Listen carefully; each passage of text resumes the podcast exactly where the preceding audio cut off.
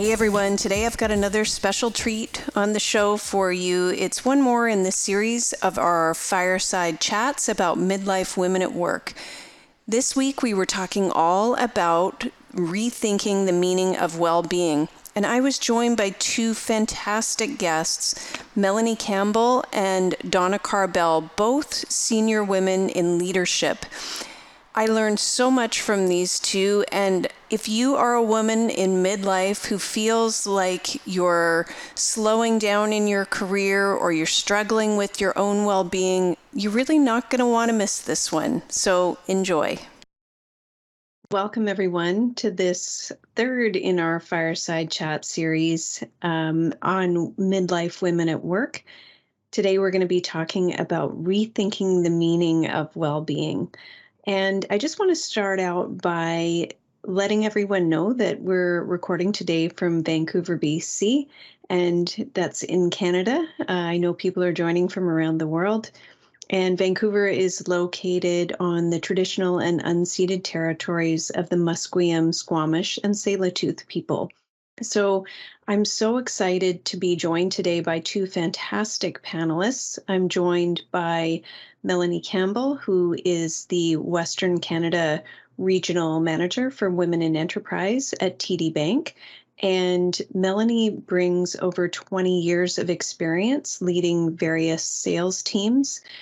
She has a really extensive leadership background working for two insurance companies, as well as a top mutual fund company and a number one payment provider in Canada. Melanie also sits on two diversity and inclusion committees at TD. And I'm also joined by Donna Carbell. Donna is a senior vice president with Equitable Life of Canada. So she's the Senior Vice President for Individual Insurance Business at Equitable. And she also brings more than 25 years of experience in the financial services industry. And prior to joining Equitable last year, Donna spent over 20 years with Manulife, and she was the head of the group benefits program in Canada as well as the international group program. And Donna is passionate about all aspects of health that's financial, physical, mental health. Um, so we're really excited to have both of these fantastic panelists. I'm Kate Milne. I am a healthy aging specialist. I am a community based health promotion researcher helping government and organizations plan for an aging population but I also spent about a decade working in disability management for um, various companies. And I was also self employed during that time. And I also did some voc rehab work. So now I spend the bulk of my time helping organizations to recruit, retain, and better support their midlife and older female staff by becoming more age friendly. Um, and it's important to say when I say female, I mean everyone who identifies as female. Um, so I'm going to start out by giving you some background and then we will be addressing the questions that are submitted by uh, people joining the chat. I guess I need to start by sort of setting the stage for you about why um, this age group is of interest and why the aging population at work is of interest. Um, so first of all, I think we need to acknowledge that there's been this sort of slow and steady um, decline in labor market participation over several years. Um, in Canada, the overall labor market participation rate um, as of February of this year was about 65%, just over 65%. And so, along with that declining labor market participation, we all know that there's been this great resignation. Um, and the demographics around that great resignation um, have really changed in the last year, in that the folks who are leaving in the largest numbers are people between the ages of 40 and 60. Um, and those people who are leaving are usually leaving from jobs that they have been in for 10 years or more. And the bulk of those people are in knowledge um, worker industries like finance and tech.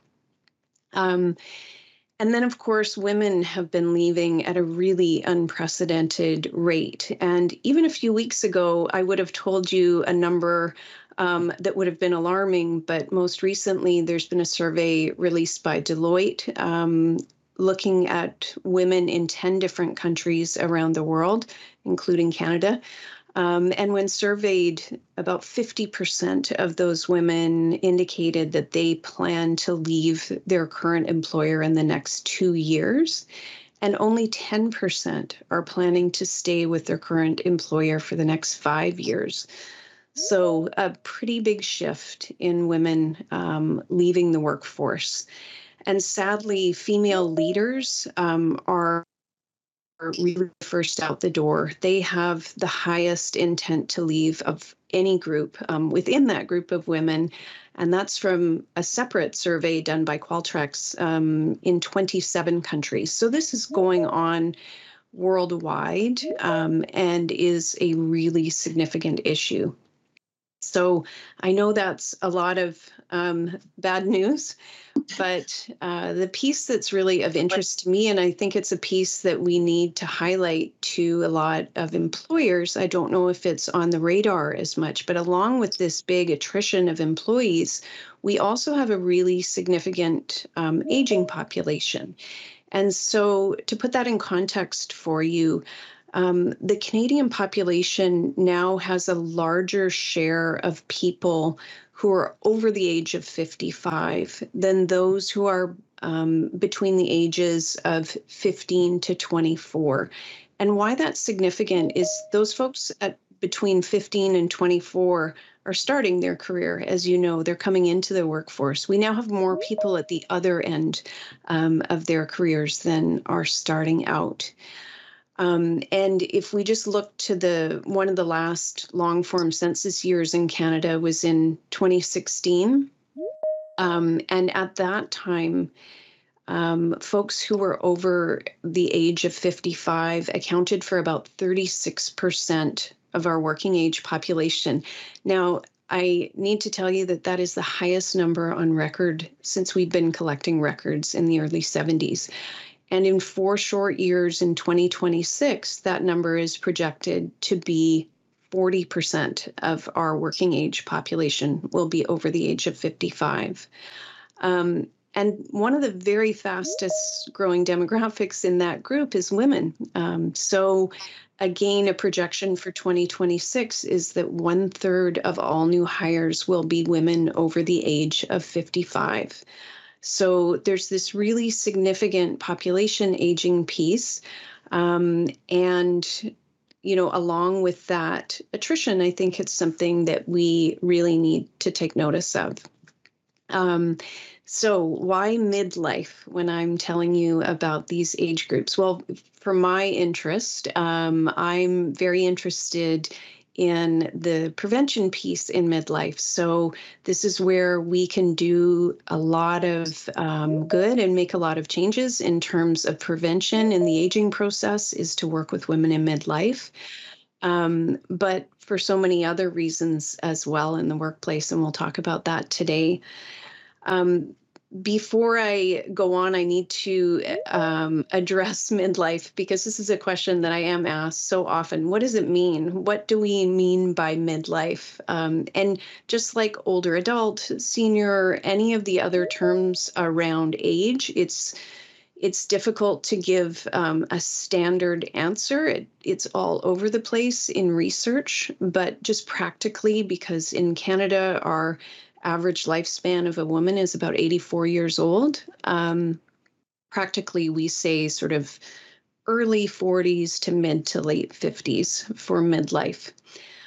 So that age group is an important age group as um, as a place for prevention, as I mentioned, but also because midlife women are really um, having a tough time right now. Uh, women are reporting feeling really unsupported, unhappy at work, um, having this kind of lack of well being, high levels of burnout, having um, higher microaggressions, experiencing higher microaggressions than even compared to last year. There are a lot of things going on. Um, and that well being piece is really important because um, when women talk about why they left their employer, so these aren't the women who are intending to leave, but the ones who have actually left during the pandemic, one of the top reasons for leaving was that lack of focus on well being in the workplace.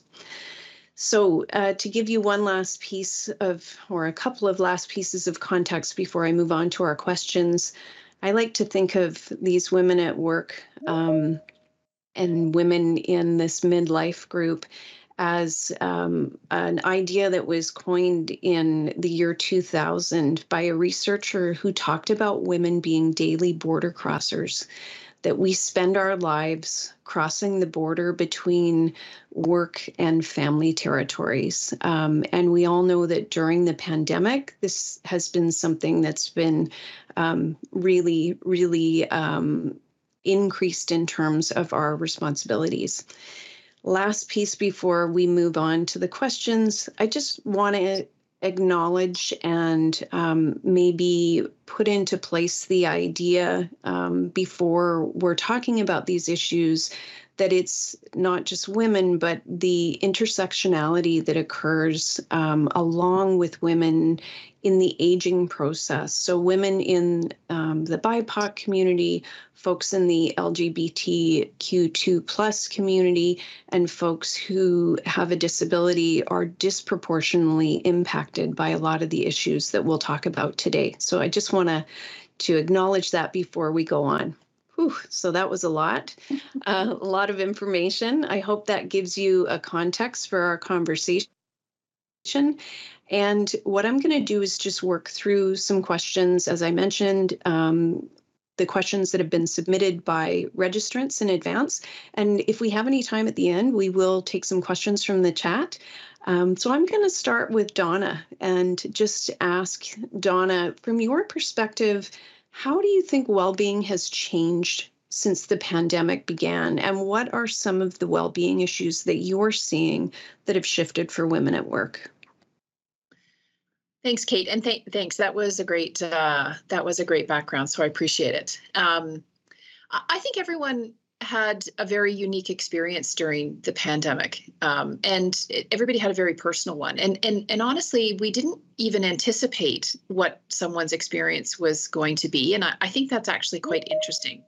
But there are a few themes that I've realized um, in my network, at work, things that we're dealing with. Um, some that won't, I'm sure, surprise people. Um, the first is sort of household routines.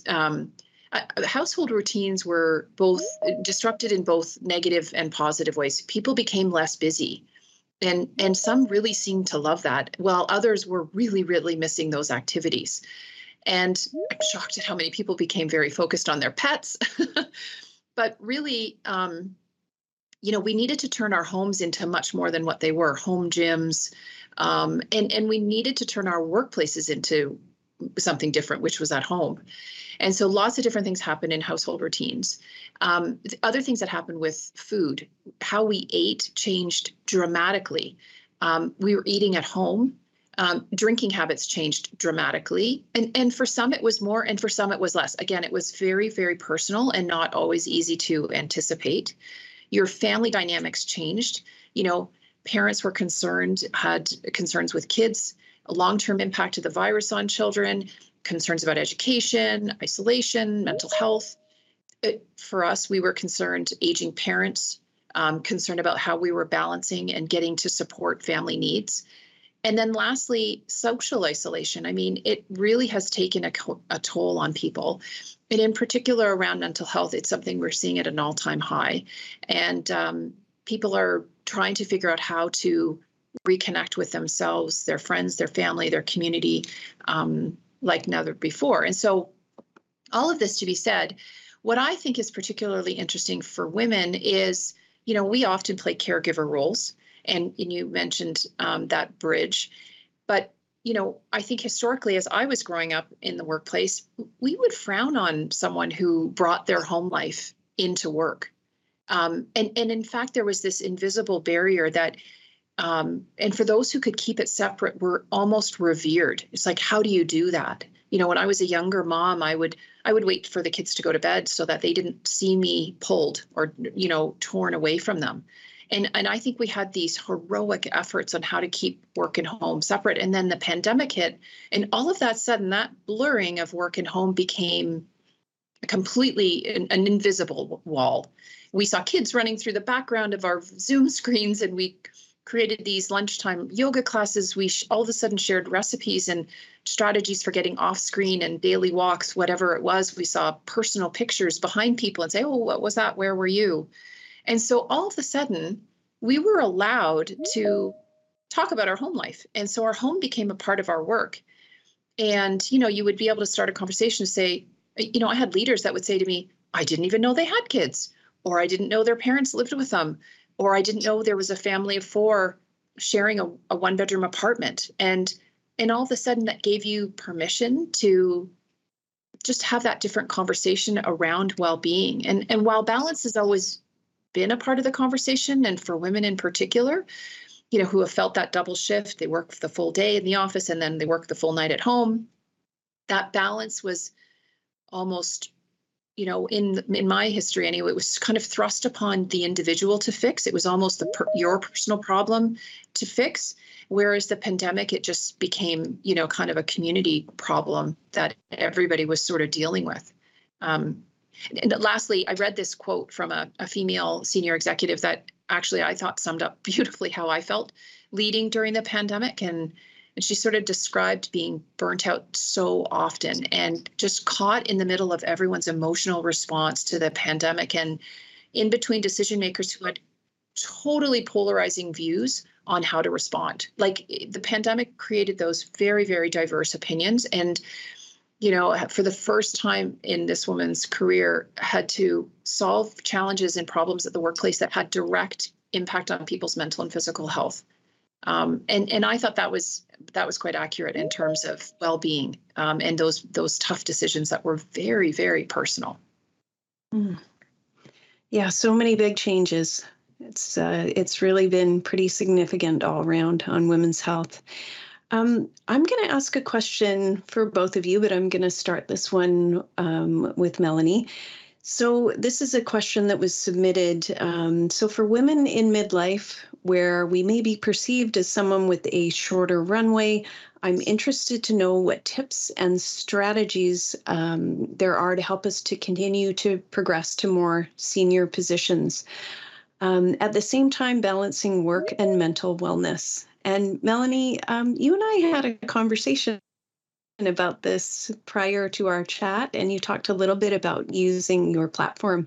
Um, so maybe you can talk about that as well. Yeah, thank you. Um, that was great, Donna. I it's for me, I just this is so relevant. I just had this conversation on Monday with a colleague, and we were talking about the differences we see between female and male um, senior experience and I've had a conversation over the last, more predominantly in the last three years, with women that are 40 and up, and and they're looking at their career and they're thinking, is this the end of the road for me? I've made it to middle management, or I've made it to maybe a somewhat of a senior management role, and over the course of my 20 year career, um, I feel that there's nowhere else for me to go. And then when we sit down and talk about you know what what went on in this interview what happened and i want to allude to you know tips and strategies because i think that this is a takeaway that we can all sort of benefit from. But men do this really really well. And i've observed it even working from home listening to my husband in his conversations. When it comes to self promotion it's such a critical part of your advancement in your career. And the colleague of mine is a senior manager I, I, was speaking with on Monday, and she shared with me, she said, you know, I was encouraged to apply for the role. I was told I was one of the top candidates um, you know, but I didn't get it. And when we talked about why we felt she didn't get it, it was that she didn't self promote. And she made the assumption that the organization knows she's a top performer as a manager. They know she's won an award, but she didn't mention them. And I think that's a critical part for women, especially women that are of 40 and up, because as I parent as an older mom, I'm way more aware of our daughters encouraging them to self advocate and self promote. But when I grew up, and I don't know if either of you will agree, uh, the movement for girl power and embracing you know female strength it wasn't really spoken of until more recently so for myself i would say um, for any woman at any age but in particular women that are of that 40 and up range is to get comfortable self-promoting. If you want to move into a more senior leadership role because your male peers have no problem doing it. Yeah. Yeah do you have any thoughts on that donna? Yeah, I, I, Mel, I totally agree, Melanie, and I, I think, you know, there are, we all have, we all have, you know, um, biases, and I think there is a bit of a bias that once you hit a particular age or a particular level, um, you're you're kind of, you know, at your at your peak. Um, and, and, I think first and foremost, I, I think we have to just, whether it's self promotion, we just have to let people know we're interested. Um, and and I think the first thing you need to do is just tell people you're interested in more. Kate, you you mentioned quite a few stats at the beginning. I think people assume that when you hit mid 40s to your 50s, they're assuming you're thinking of leaving. Um, and so I think that it's incredibly important just to be clear and transparent and and let people know. And and I also think it's really really important at that stage to demonstrate that you remain keen to learn and to grow and to take on those new challenges um, it's interesting you know I, I, so we i work in financial services. I work in a really sort of complex technical environment. And i think we often rely on people at a particular time in their career to be the expert. And that's great. Um, but you can get very pigeonholed as the person who knows the history knows where all the bodies are buried and and you can you be careful with that role because it often means you are viewed as the past and not part of the future. And i, I think it's important for women because women are oftentimes uh, uh, you know they they practice uh, servitude leadership. And so you often are there to support and to provide and to and so if you're always like well let me give you the history. Let me tell you how that got to be that way. Why did we make that decision? You're actually seen as the past and you're not seen as that next step. Um, and I, I, think that's that's super important, and and I think it's really important to be sort of brave and transparent. I, you know, you mentioned in the in the intro, Kate, I, I made a change from an organization that was with for over 20 years, one I truly loved, but you, you wouldn't believe the number of questions I got at that at your age. Um, wow, you, you you were a couple of years from retirement um, age, or possibly in that mid 50 range, and and you know, why'd you do that? And and the reality is, I like I love the old organization. I wouldn't have stayed for 20 years, but I I needed to push myself. I was I needed a shot of adrenaline, and um, sometimes you just get a bit on autopilot there, and you're kind of leading by familiarity. And so, yeah, I I think so much of it is is really demonstrating that you see that future and you want to be a part of it. Hmm. I was just going to add to what Donna said that it, it, you you hit the nail on the head because I speak with so many younger uh, females starting off their careers, and often they'll say, Well, I'm not going to apply for this job because I don't meet 100% of the criteria. And I saw Colin, one of the attendees, post uh, a little comment, and it's so true because Harvard Business Review came out with a report and they stated that men will apply for roles, especially executive leadership roles, where they only meet about 50 to 60% of that criteria. And women won't make that leap to an executive leadership role or a more senior advancement unless they meet 100% of that criteria. So, as a female, it's important at all ages that we understand our male peers are applying for the same roles that we may be interested in, but yet we don't apply because we think we need to hit 100% of that criteria. And that's not true. Mm. Those are all such great points. Um, and I would just add in that um, when we're talking about this, I really see this connecting to this issue of well being just thinking back to some of those surveys, um, lack of opportunity to advance was right up there for women with lack of work life balance. Um, so they were identifying that in almost the same numbers in terms of things that were causing them to leave. Um, and insufficient pay was in there as well. So those three were the top, um, some of the top reasons. Um, so, uh, My next question is for Melanie again, um, and a question submitted. Have you ever experienced rejection as a result of being told that you are overqualified or due to a career gap? Yes. And I think I'm reading some of the comments here, and some of the women have uh, messaged up top. I can see the comments that they kind of semi retired during COVID and they're trying to figure out how to reinvent themselves and that happened to me. I i got married later in life and i was focused on my career and i met my husband at 35 we started trying to plan for a family. Um, by the time we got married at 36 we were already ready to have that. And i i discovered that as a result of my age um, the chances of, of me uh, conceiving naturally was very very minimal. So we went through the ivf process uh, had several miscarriages along the way. And I was really afraid at that point. I was in a very senior role and I was one of the only women in the country to be in a senior role. So I hid the fact that I was going through fertility treatments and injecting myself in the bathroom because I didn't want to ruin the opportunity for other women um, with that perception of, well, if she's trying to conceive, it's going to be an inconvenience for the organization. So fast forward, fortunately, we finally uh, had our daughter, and I had her at 41. And I made a decision in my career at that point, after everything we had been through, that I wanted to take time off. So I stayed home with her for the first three and a half years. And when I decided I was ready to go back to work, um, at that point I was 44, going on 45. And I went for my first interview and that was the first time I really received rejection and realized the gap in my career and my age and being overqualified was seen uh, as a negative. So during the interview process, you know, I tried to ex- explain why I had a career gap, why, you know, I put family first, and I didn't get the job. So then I went back and I had to write down what's my story and how do I sell myself to the corporation that I'm applying for that next job to let them know guess what? You're going to get me for half the salary. I'm going into a mid level role at this point. I have four years of staying home with my daughter. The chances of me having to take time off for getting sick or her getting sick is very minimal. You're getting executive leadership experience from me. And I'm going to come in and I'm going to squash the competition because I'm a plug and play. You don't need to train me or coach me. So I turned it around and flipped the script on this company. Fortunately, they hired me, they saw the advantage and uh, I, I ended up being the top performing team in the country, uh, achieved over 150% of target. And it was something that I realized it boiled down to being able to position my strength as a result of taking the time off, what I brought to the organization, and as a result of, you know, yes, I'm overqualified, but here's what you get. Like you're getting me for a deal. You're lucky. You better hurry up and give me an offer.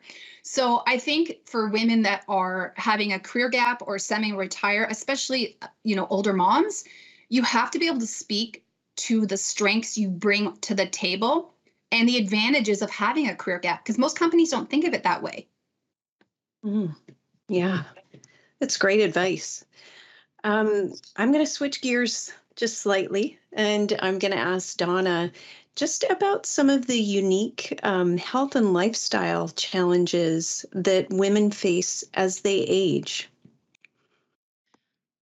Yeah, Melanie, I love that story so much. And you know what? I just have to reiterate the one point you made before I get into this question because your your comment about you need to sit down and write your story or else it's written for you. It, it's the age old brand, it's the age old media kind of strategy but you really do have to and you just have to sit down and write that story. So i i absolutely love that and uh, i love that you position yourself as getting a deal. That's awesome. Um anyway i'll get that. So I, I just want to comment on that because i saw a bunch of comments in the chat and i think uh, I, most people would agree with me. So um, unique health and lifestyle cha- challenges like i think you know again you know very personal and very individual but to start with i think for me anyway, once you once you got to a particular age, um, and a level of confidence, and and and to Melanie's point, you really do know what you're good at, and you do want to kind of start to play to your strengths. There's a point in your career, in your early part of your career, you really got to focus on development, and then there's this beautiful place where you kick over and say, "I am who I am. I'm confident. I know myself." And now I get to choose and then all of a sudden you say to say to yourself like what the heck do i want to do like for me my kids were getting older they went off to university and i found myself with time like saturday mornings i, I honestly didn't know what to do with myself if I wasn't packing up for the day for like a tournament or going to the ski hill or whatever, I sort of like thought, what what do I want to do? Because it actually had been a little while. And similarly in my career, I got to that point where I had the the luxury of choice. And, you know, if you had said to me five or eight years ago, how did I, you know, progress to my career? How did I get here? I would have have experiences and a little bit more selective. And so, you know, when it comes to thinking about your your health, your your lifestyle and your challenges, I think all of a sudden as a woman you have a little choice for the first time, many maybe. And, you know, what I think the pandemic also kind of contributed to this work life balance. I know friends of mine who had come through um, you know, some fairly significant um, illnesses and and decided that they had some choice and they were going to you know be really selective on the choices that they made and, earlier in their career they would have said you know jump in do everything and want to do everything but now it's just about making those those choices based on what fits their for lifestyle what fits for their health not wanting to add that extra stress um, as you know that fear of relapse for sure, but most importantly, just taking stock of what's important to you, both at work, at home. Um, you know, one one of my friends actually commented about one of the greatest learnings she's having is, you know, how much she needs to bring a notebook. Uh, her short-term memory is different than it was four years ago, and just needs to get better at taking notes and you know, sort of wasn't sure if that's age related, sleep related, you know, whatever it is, who cares? But, you know, there are, you know, the traditional brain fog, hot flashes, you know, mm-hmm. waking. And I think what's fascinating at this time in our our lives is that, you know, the impact aging has on self-confidence. You know, you're at a time where women should feel they're most confident. You've achieved this much in your career. You you, you know, but the dichotomy of being at the peak of your career but not perhaps feeling at the peak physically or mentally, I think that plays a bit of a toll. And, you know, all of a sudden women are feeling the need to apologize, um, not, you know, having the energy or the memory or, you know, whatever. And it just, it feels a little bit like a bit of a regression from time to time, to be honest with you. Mm.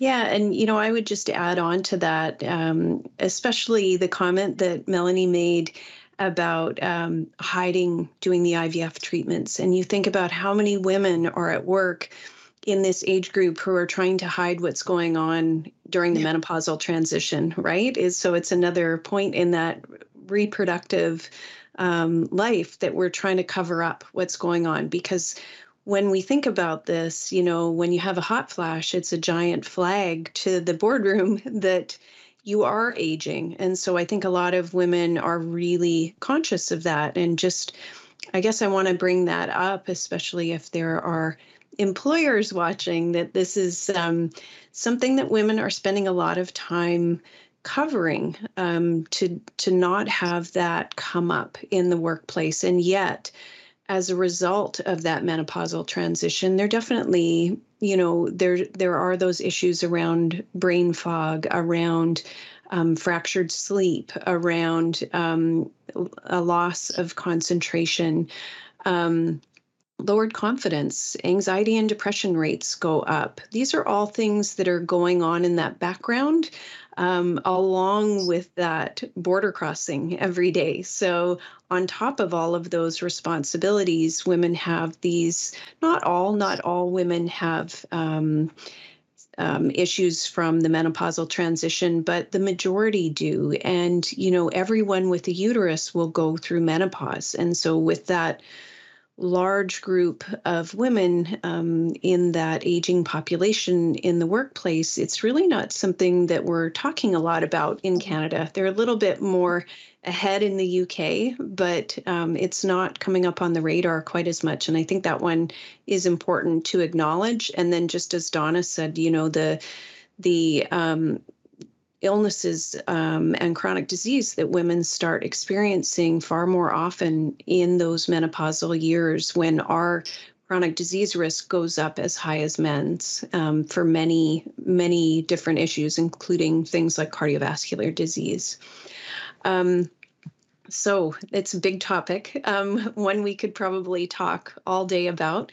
Um, but another question in that same um, in that same topic area that we were asked was, how do we keep our health habits relative when we have super stressful jobs with long hours? And Donna, I'm gonna ask you again to talk about this question.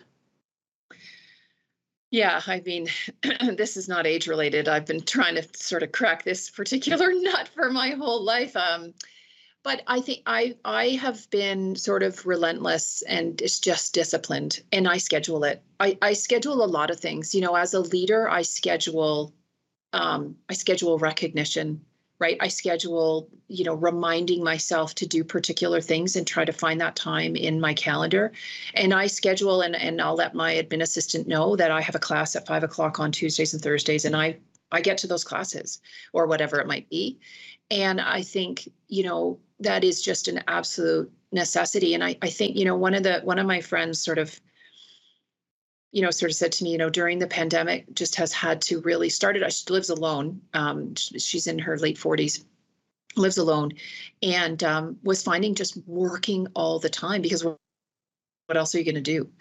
And had to put a stop to that and try to create those those boundaries. And I think it, for those of you who have stressful jobs and and more senior roles, it's incumbent upon you to take that time. I think it clears your head and you become a much better leader. Uh, I coach leaders all the time on this. If you don't, you're in the weeds and you're working in the business all the time and you just can't bring yourself up to sort of see through the you know the forest for the trees that walk at lunch if you're working from home is absolute paramount. Rain or shine you got to put on your boots and get outside even for half an hour to just get a breath of fresh air take a break from the screen. More importantly allow your mind to just percolate on what happened in the morning what's coming up in the afternoon. You are way way better in those big stressful roles um, if you take that time. And so i like i said i schedule it. I am quite protective of it I um, I book time like walking meetings so that I kind of force it at least once a week with somebody, even a catch up meeting if it's just a mentor meeting, um, and then that forces me to kind of get some of those, you know, those steps in, those activities in, and most importantly to clear your head um, from the day to day. Yeah, and I would just add on to that quickly. Um, one of the reasons that I'm really interested um, in this midlife group, other than the reasons that I've mentioned, uh, I was lucky enough to work on a research project, a multi year project. Um, with women in midlife, and we were looking at um, trying to improve activity levels in that group of women um, as a means of chronic disease prevention. And what we did is we looked at integrating um, healthy lifestyle throughout the day. So, in other words, matching your habits. So, the question around health habits was really intriguing to me because this is what we use. So, just as an example, you know, if you um, were getting up to get tea a few times a day, that you do a couple of squats when you're waiting for the kettle to boil and this is what we did in um, in that research is we had women match habits that they were already doing throughout the day.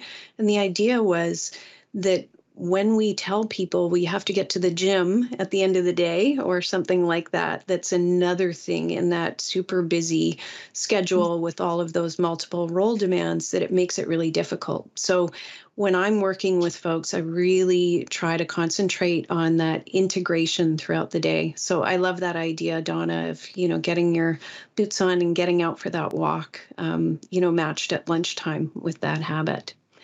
Um, so the next question um, that was posed to us was I'd like to hear the panelists' perspective on career ambitions over 40. So it's a bit similar to one of the questions asked earlier, but how do you remain relevant in the face of ageism um, and any considerations for mothers of young, uh, older mothers of young children? And I'll just say very quickly um, that ageism is a really, really prevalent problem, um, not only at work, but just in society.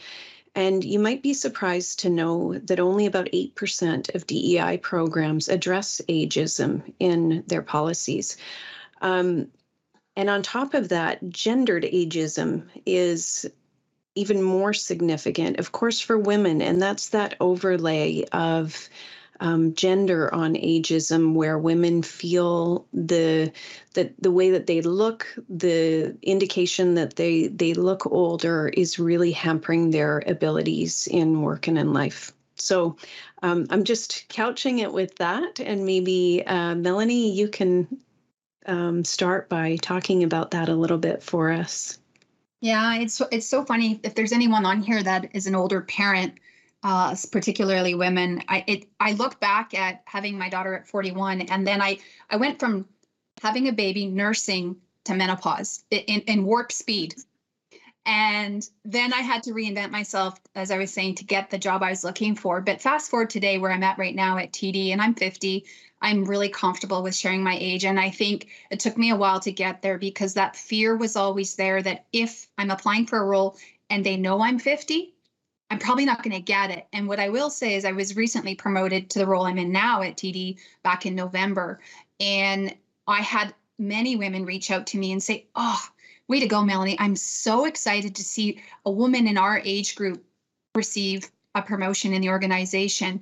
And whether it's true or not, the perception is out there that we're we're seeing far more younger women get those roles. And so I want to talk a little bit about the promotion opportunity and how do you make yourself relevant and how do you put yourself out there and this is going to sound uh, uh you know some people might not agree at first but if you hear me out the best thing you can do right now if you have the capacity is actually to take on different responsibilities outside of your day to day job. And what I mean by that, and the reason why it's important, is we all know the science is already there that when we volunteer, we get involved in community work, we get involved in committee work at our, our company, or uh, we join a social justice group.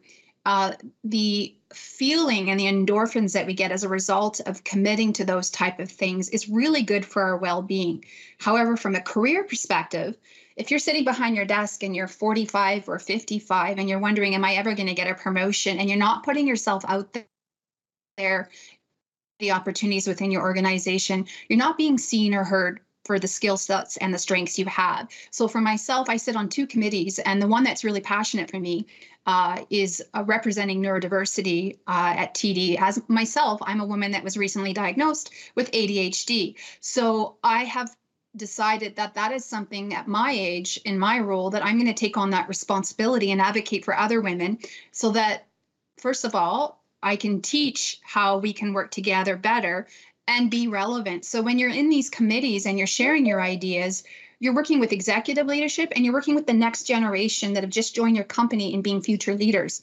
so for myself, I would suggest that if you're not involved in your organization and you do have the capacity to join a committee, this gives you so much exposure mm-hmm. and and you network with so many people in your organization. And I just want to touch on the empty nest syndrome. So women that are in their 50s and 60s probably are experiencing university, you know, students are moving out. We have two. We have a 20 year old that's going to university. Um, and so we kind of mourned her moving out, but we still have a nine year old at home that keeps us actively involved and busy. And so I think it's, you know, for myself as an older mom, there are times where I feel an incredible amount of guilt because I have pretty bad insomnia as a result of menopause. And there's days where I physically don't have the energy to play soccer with our daughter.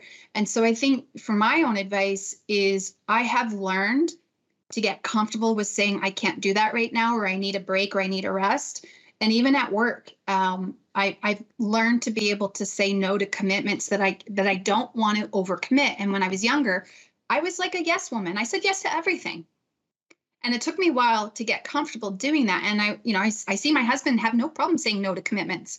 And i'm thinking like i need to start doing that. So that would be my advice uh, when you're looking at you know your own career and your well-being at work. Um, i don't know if donna if you want to add anything. No, I just, I'm still stuck on breastfeeding and menopause in work time speed. So, yeah. Um, but no, I mean, I, I think I said it earlier. I think I think one of the things that I think is incredibly important. I, I love your committee idea. I, I do do uh, quite a bit on on the charitable side too. I would have been a yes woman in my early part of my career. Now I'm a little bit more just selective on things that I really feel passionately about and I can make a difference on. And gosh, that does not all make everybody like make it easier on on yourselves. But uh, I would just be very mindful of ensuring you're part of the future as opposed to representing the past. That is actually such a big thing for anyone, men, women, anybody that is a little bit older and has, in particular, if you've been with an organization for a little longer, it's really hard to give that up. And sometimes you get a lot of self actualization about being the expert. You get you're the go to person, but you have got to pivot yourself to become part of that future. So whether it's becoming part of the DE and I committee, or in my old role, I chaired um, the mental health at work, um, which was fantastic. It's just becoming a part of whatever it is that the future is going, and um, trying to kind of shed a little bit of that past by still being there as that expert, but but not having that define you. And I think that's super important. Really, really more important than I would have realized a few years ago. Mm, yeah, all of those again are such great tips. Um, so th- the next question is around using a focus on a well-being um, for midlife and older women strategy, pardon me, as part of a recruitment strategy. Um, any thoughts about that, Melanie? So this is this is something that I, it took me a long time to get used to it, and maybe I benefited from having an older daughter as well. But um, she said, you know, you need to get on social media because, and this is even pre-COVID. She said because nobody, you know, uses anything anymore to promote an idea or a strategy or a business if you're not on LinkedIn, for example. And people trust people. Yeah. And if you're respected and seen as a thought leader within your organization and outside of your organization, you are going to do a great job in attracting talent, specifically female talent, because we see right now that women are leaving organizations at a rapid rate. And so internally and externally, there's, I mean, I I, I feel from my generation, I have an obligation uh, to use my voice. And it took me a while to get comfortable. I post things on LinkedIn all the time. But I need to be seen as a brand ambassador. I believe that if I work at an organization that I'm proud to work there, then I certainly should not be afraid to talk about it externally and internally. So, you know, if, if it takes time to get comfortable with being uncomfortable, but I will post things, I'll share successes, I'll share ideas, I'll recognize other women who've inspired me both within my organization or externally. And it's important you want to follow your social your company's social media guidelines, but to be relevant and you're let's say you're over 40, if you're not utilizing your social media, you're not relevant. You're out of sight, you're out of mind. Not just for your own organization, but externally. So if you're looking at your career and you're not putting yourself out there, you know, you're missing opportunities and I think, you know, we look at men and they have no problem tooting their horn. They have no problem on social media we look at women and they you know shy away from doing that. And you have to muster up the courage to put yourself out there because if you're not then again you're out of sight. Mm, great tips. And donna any thoughts about that? Um you know my pre- previous role um, I, I led the benefits business for canada and globally. And so i kind of lean into the sort of thinking from an hr perspective and benefits when i answer this question and so what I think is important is just flexibility. I think we've got five, maybe six generations in the in the workforce these days, and with a tremendous amount of diversity, and and all the good companies are trying to add to that diversity. It only makes you a stronger company. It makes you a stronger leadership team. You know, to have different voices. So then you say to yourself, well, what do you need to do to attract them? Well, you need to have some flexibility. Time to me at my age is different than my time need when I was 35 and my kids were in that drop off pickup time. And so I think that making sure you kind of talk to your employees and really build those um, programs, those benefit programs, those time programs, flexible work. What is hybrid to you is different than what is hybrid to a, a young person. And creating some flexibility in there as best we can. I know all companies have to sort of create their models and their standards and stuff like that, but I just think there's so much opportunity to be able to develop um, flexibility in work and how we work nowadays, and to address some of the challenges that that people want to address. Um, you know, one of my good friends was talking about a few folks that are at this stage and you know, um, a lot of people are retiring or, planning to retire before they're 60. Like it's it's all your stats, Kate, that you mentioned. But but really at the end of the day, they're often taking part-time jobs. They're they're, you know, I was chatting with a woman uh, just last week. She's on five different paid boards. She's 60. She reti- retired from one of the major banks, uh, I don't know, a handful of years ago. And I said, Oh my gosh, five boards, you're basically working full time. And she said, Well, I mean, not compared to what my corporate job was, uh, but I still want to work. So then I think to myself, did she really want to leave that big corporate job or did she just want to work 35 hours a week instead of 72 hours a week? And how can we incorporate things like that strategies you know how can you incorporate i'd like to have two three months off in the winter you know and have a kind of ease into retirement. I, I just think we miss so many opportunities and lose so many great people who have this institutional knowledge because we have rigid norms around work. Time off here there the number of you know hours that you blah blah blah. So anyway i, I think that each company when you're recruiting when you're thinking about women at that age um, I, I think it's a it's about trying to sort of match a workplace um, to, to their needs. And and man I, I can guarantee you we you'll get so much more out of that employee than that than you know what you feel like you're giving up because you've got some sort of flexibility. So mm-hmm. that that's the way i would sort of approach recruiting. Yeah, and I would just add on to that in that kind of value proposition for um, trying to recruit this group of women that word flexibility is so important, but other words around, you know, flexible workload itself, family and caregiver friendly, um, uh, commitment to mental health, um, thinking about um, does that flexibility in the workplace work for women? Um, really interestingly, again, when you go back to that Deloitte survey, women were finding that the um, current flexible workplaces were not working as well because um, they had fears around that ability to advance in their careers if they were asking for flexibility based on what was going on in their life. So I think that's another piece is just really acknowledging um, when women are asking for flexibility that they're not going to be penalized for having flexibility in their work time and then that that caregiving piece i just i always have to come back to this and i think many people would be surprised to know that there are four times as many people out of work right now caring for spouses grandchildren siblings as there are um, people out of the workplace caring for their children.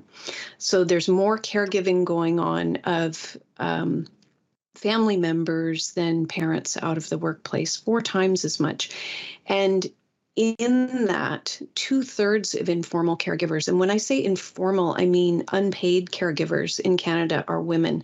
So this caregiving burden is really disproportionately impacting women and a lot of midlife and older women because a lot of those women are caring for aging parents. So I think that piece is really important. Um, caregiving is the second largest factor keeping people out of work behind early retirement. So significant that needs to be in um, in that strategy. It's um, very, Kate. Uh, what you said is very interesting, and I think there's also just I, I think I made the comment earlier of having just this open, transparent conversation, and as an employer being open to hear this because everybody understands the needs of young parents. You have drop off and you have pick up, and you can kind of articulate that. In the summertime, you're rushing from camps, and we all we all know that. And then there's there seems to be a time where you cross over, and everyone says, "Phew." They can take vacation anytime. We don't have to balance around school schedules. And you just kind of forget that there's this other component, or you don't really ask, hey, what what are you balancing? Mm-hmm. What are you trying to balance? Like, how can I help you balance more? And and oh, I, well, yes, I have an aging parent, and every uh, Tuesday I take them to the. I, I need to take them uh, to a particular appointment, and the appointment's usually at two o'clock. Okay, well that's great. Well, why don't you finish work at 1.30 on Tuesdays, and we'll make up the the hours another time, or start early, or whatever. I don't know. It all depends on your job, but just having that conversation and being you know open and transparent with your employees to really just just you know kind of manage that uh, you would have easily done that if someone said i want to volunteer at my child's school for kindergarten you said great take tuesday mornings that's great uh, and so i just i think that it's just an an encouragement to be open uh, and and talk about what's happening absolutely Absolutely. And so we just have a few minutes left here. I just want to make a couple of really quick points, um, and then maybe we can have a look at the chat. Um, I would like to kind of wrap up the conversation that we've had by maybe encouraging people to rethink this idea of well being in the way that my field, health promotion, um, one of our models that we use, we think about well being starting at that bigger societal level. So things like ageism, gendered ageism, and then work your way in. So from um, that bigger, you know, those bigger societal issues to an organizational level. So again, do we have this flexibility for remote work? Um, and then at an interpersonal level, do we have leader support? Um, do we have um, you know, committees that have gender balance when we're trying to promote women in the workplace. And then again, just from that intrapersonal standpoint, that a lot of women, as I mentioned at the very beginning, as we all know, especially any of the women on the call, um, are dealing with a lot right now and are exhausted at this point um, in the pandemic. So, just thinking about those comprehensive well being programs that should no longer really be considered a perk, that they should be a part of the strategy in the way that we would have, you know, pension plans that we're making sure that we're taking care of our employees with these comprehensive programs um, from the get-go that are are just part of being at work. I'm just looking to the chat, just if there are any questions, just as we wrap up here. I see Anna has a great one, and I think that, like for me, this resonates. Um, as a person with with an ADHD mind, um, Anna wrote that it's important employers recognize that senior women can be multifaceted and have other interests outside of the job, and that actually was seen as a negative from her um, senior leadership team being involved on an alumni board. And one of the things, and it goes back to earlier, being able to tell your story and articulate it well is something that I started to master when I got into my 40s. Um, but I use my own personal ADHD as the advantage of explaining to my peers, my team, people who report to me, senior leadership, that I have the capacity and ability to take on multiple projects because that's the way my brain works. And I have a highly creative brain. So I could be in particular juggling 30 things and I thrive. So it would be to the company's disadvantage to not have me be very busy and productive. So I think in that situation with Anna's situation, it's unfortunate because she ended up leaving the organization because she wasn't seen for her talents or or uh, the value she brings. As women, again, it goes back to using our voice and not being afraid to say, "Here's what I'm really skilled at and capable of." And I want you to support me in this process. And you do have to involve your senior leadership team so that they can understand how to help you be successful as well. Yeah, well, I think we're going to wrap up there. We're at noon, um, noon Pacific at least. And uh, thank you so much, Melanie and Donna. This was just amazing having you as part of the panel. Um, and again, if anybody has any questions or would like to discuss any of the content, feel free to reach out we will be sending out a recording and um, I will be putting that up on a web page with a reference to some of the research that I talked about today. So you can go and have a look at that yourself. So thank you again. Thank you, everyone. Thanks, Kate. Thanks, everyone. Thanks, Melanie. Thanks for listening to the Age Sister podcast. If you enjoyed today's episode, make sure to rate and review the episode on your favorite podcast app. We'll also be posting the show notes and any other important information at www.cardeahealthconsulting.com.